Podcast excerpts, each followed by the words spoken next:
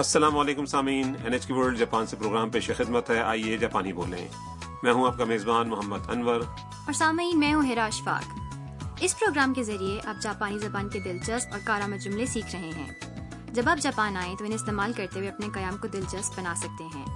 programme میں آپ Japan کی ثقافت اور سیاحتی مقامات کے بارے میں بھی جانیں گے آج کا اٹھائیسواں سبق اجازت مانگنے سے متعلق ہے پروگرام کے آخری حصے میں ہم جاپان کی موسیقی کے بارے میں بتائیں گے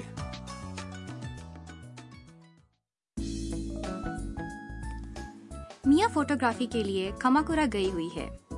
ایک مندر میں پیانو کی فلاحی محفل سجی ہوئی ہے تو آئیے سبق نمبر اٹھائیس کا مکالمہ سنتے ہیں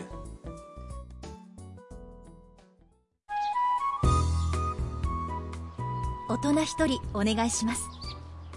すみません写真を撮ってもいいですかええいいですよ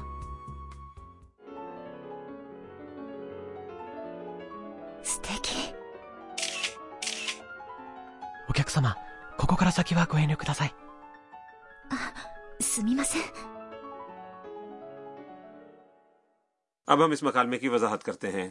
استقبالیہ کاؤنٹر پر میاں کہتی ہے 大人一人お願いします ایک بالغانہ ٹکٹ دیجیے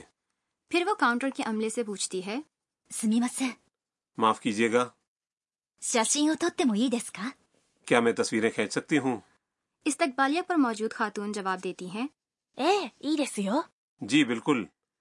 محفل میں میاں کو موسیقی پسند آتی ہے اور وہ کہہ اٹھتی ہے 素敵 شاندار میاں موسیقی سنتے ہوئے اور تصویریں کھینچتے ہوئے اسٹیج کے بہت قریب پہنچ جاتی ہے عملے کا ایک فرد اسے کہتا ہے お客様、ここから先はご遠慮ください。 محترمہ یہاں سے آگے مت بڑھیے میاں معذرت کرتے ہوئے کہتی ہے すみません اچھا معذرت چاہتی ہوں مندر میں ہونے والی موسیقی کی تقریب شاید بہت اچھی تھی بظاہر ایسا ہی لگتا ہے شاید اسی لیے میاں مگن ہو گئی تھی تو آئیے آج کا مکالمہ ایک بار پھر سنتے ہیں 大人一人お願いしますすみません写真を撮ってもいいですかええいいですよ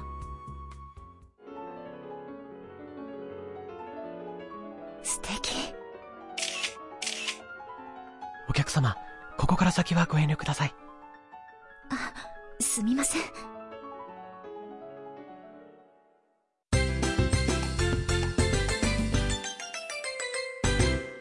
آج کے سبق کا کلیدی جملہ ہے کیا میں تصویریں کھینچ سکتی ہوں 写真を撮ってもいいですか اگر آپ اسے یاد کر لیں تو اسے استعمال کرتے ہوئے دیگر مواقع پر اجازت طلب کر سکتے ہیں شاشن کے معنی ہے تصویر یا تصویریں شاشن او توتے دراصل فعل شاشن او تورو یعنی تصویر کھینچنا کی تے شکل ہے عید اس کا کا مطلب ہے کیا ایسا کرنا ٹھیک ہے اب آج کا نقطہ کسی کام کی اجازت مانگنے کے لیے فعل کی تے شکل کے بعد مو اور اس کے بعد عید اس کا لگائیں آج کے مکالمے میں فعل شاشن او تورو یعنی تصویر یا تصویریں کھینچنا کی تے شکل شاشن او توتے کے بعد مو اور اس کے بعد عید اس کا لگا کر شاشن او توتے مو عید اس کا بنایا گیا ہے تو سامعین اب سنیے اور دہرائیے 写真を撮ってもいいですか写真を撮ってもいいですか جی سامعین یقیناً آپ نے جملوں کو عمدگی سے دہرا لیا ہوگا اب اجازت مانگنے والا ایک مکالمہ سنیے ایک بوتیک میں گاہک دکاندار سے کسی بات کی اجازت مانگ رہی ہے この服試着してもいいですかもちろんです اب اس مکالمے کی تشریح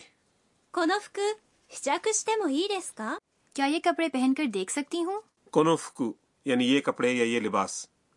شچاکشتے مو عید اس کا فعل شچاکسرو یعنی آزمائشی طور پر پہننا یا پہن کر دیکھنا کی تے شکل شچاکشتے کے بعد مو عید اس کا لگا کر بنایا گیا ہے もちろんです یقیناً سامعین اب آپ کی باری ہے سنیے اور دہرائیے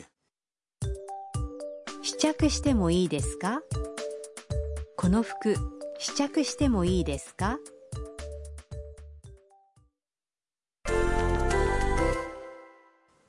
اب ایک اور صورتحال میں اجازت مانگنے کی مشق فرض کریں آپ کسی مندر میں خوبصورت باغ دیکھتے ہیں آپ عملے سے اس کے اندر جانے کی اجازت کس طرح مانگیں گے اندر جانے کی جاپانی ہے ہائی رو اور اس کی تے شکل ہوگی 入って入って تو سامعین کوشش کریں 入ってもいいですか入ってもいいですか اب تصور کریں کہ آپ کسی ٹور میں پیدل چلتے ہوئے تھک چکے ہیں اور ٹور گائیڈ سے کچھ آرام کرنے کی اجازت مانگنا چاہتے ہیں آرام کرنا کی جاپانی ہے یا سومو اور اس کی تے شکل ہے 休んで休んで تو آپ آرام کرنے کی اجازت کس طرح مانگیں گے 休んでもいいですか休んでもいいですか امید ہے آپ نے درست جملے بنا لیے ہوں گے اب وقت ہوا ہے استعمال کی مشق کا آج کے مکالمے میں میاں نے ٹکٹ خریدتے وقت کہا تھا اوتونا ہتوری مکالمے کی صورتحال میں اس کا مطلب ہوا کہ بالغ فرد کا ایک ٹکٹ دیجیے لیکن اس کا لفظی ترجمہ ہے ایک بالغ شخص اوتونا یعنی بالغ اور ہتوری یعنی ایک فرد تو سامعین اب ہم آپ کو جاپانی میں لوگوں کو گننے کا طریقہ بتاتے ہیں ایک فرد سے دس افراد تک کے الفاظ یوں ہیں ایک فرد 一人 دو افراد 二人 تین افراد 三人 چار افراد 四人 پانچ افراد 五人 چھ افراد 六人 سات افراد 七人 آٹھ افراد 八人 نو افراد 九人 اور دس افراد 十人 ایک فرد کے لیے ہتوری اور دو افراد کے لیے افطاری یہ دو الفاظ کافی مختلف ہیں دو سے زائد افراد کے لیے بنیادی طور پر گنتی کی عدد کے ساتھ نن لگایا جاتا ہے لیکن چند کا تلفظ کچھ مختلف ہے مثلا چار یعنی یون کے ساتھ نن لگا کر اسے یون نن نہیں بلکہ اس کا تلفظ یونن ہوتا ہے سات افراد کے لیے نانا کے ساتھ نین لگا کر نانا نین کہنا بھی درست ہے لیکن اسے شچینن بھی کہتے ہیں تو سامعین اب سنیے اور دہرائیے 一人二人三人四人五人六人七人八人九人十人 امید ہے آپ نے اچھی طرح مشق کر لی ہوگی اور اب آج کا مکالمہ ایک بار پھر سنتے ہیں میاں کے اجازت مانگنے والے حصے پر خصوصی دھیان دیں 大人一人お願いしますすみません写真を撮ってもいいですかええ、いいですよ。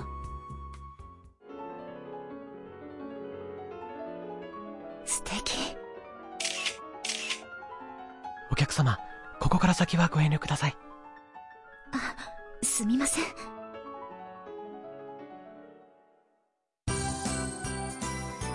マイクと一緒にポップカルチャー اب مائک کے ساتھ پاپ کلچر کا کارنر جاپان میں موسیقی کی کئی قسمیں ہیں جی ہاں جے پاپ اینیمے گیتوں اور غزل نما اینکا گیتوں سے لے کر کوتو شامی سین اور وادائی کو جیسے روایتی سازوں کی موسیقی تک صرف جے پاپ کو دیکھیں تو اس میں بھی آئیڈل گروپ اور راک بینڈ وغیرہ مختلف اقسام نظر آتی ہیں ٹوکیو وغیرہ بڑے شہروں میں تو ہفتے کے کسی بھی دن لائیو میوزک شو سے لطف اندوز ہوا جا سکتا ہے ملک کے مختلف حصوں میں سال بھر میوزک شو ہوتے رہتے ہیں یہ بڑے میوزک فیسٹیول ہوتے ہیں جی ہاں اور اکثر ان میں غیر ملکی فنکار بھی شرکت کرتے ہیں موسم گرما میں یہ فیسٹیول عروج پر ہوتے ہیں بعض اوقات تو یہ رات بھر جاری رہتے ہیں ان کے لیے بڑے بڑے پارکوں سے لے کر پہاڑوں تک میں عارضی اسٹیج تیار کیے جاتے ہیں ان فیسٹیولز کے لیے بیس بال یا دیگر کھیلوں کے اسٹیڈیم بھی استعمال کیے جاتے ہیں یعنی جاپان میں موسیقی سے لطف اندوز ہونے کے لیے بے شمار مواقع موجود ہیں جی ہاں ان فیسٹیولز میں ہر طرح کی موسیقی سے لطف اندوز ہوا جا سکتا ہے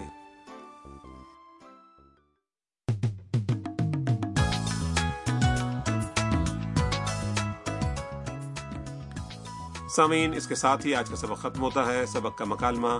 N H K world Japan کی ویب سائٹ پر اینیمیشن کی صورت میں دستیاب ہے ویب سائٹ ہے N H K dot O R dot J P slash lesson slash U R اگلے سبق میں میاں ہاروسا ہاؤس کے دوستوں کو مندر میں ہونے والے محفل موسیقی کے بارے میں بتاتی ہے اور اس پر ایک حیرت انگیز انکشاف ہوتا ہے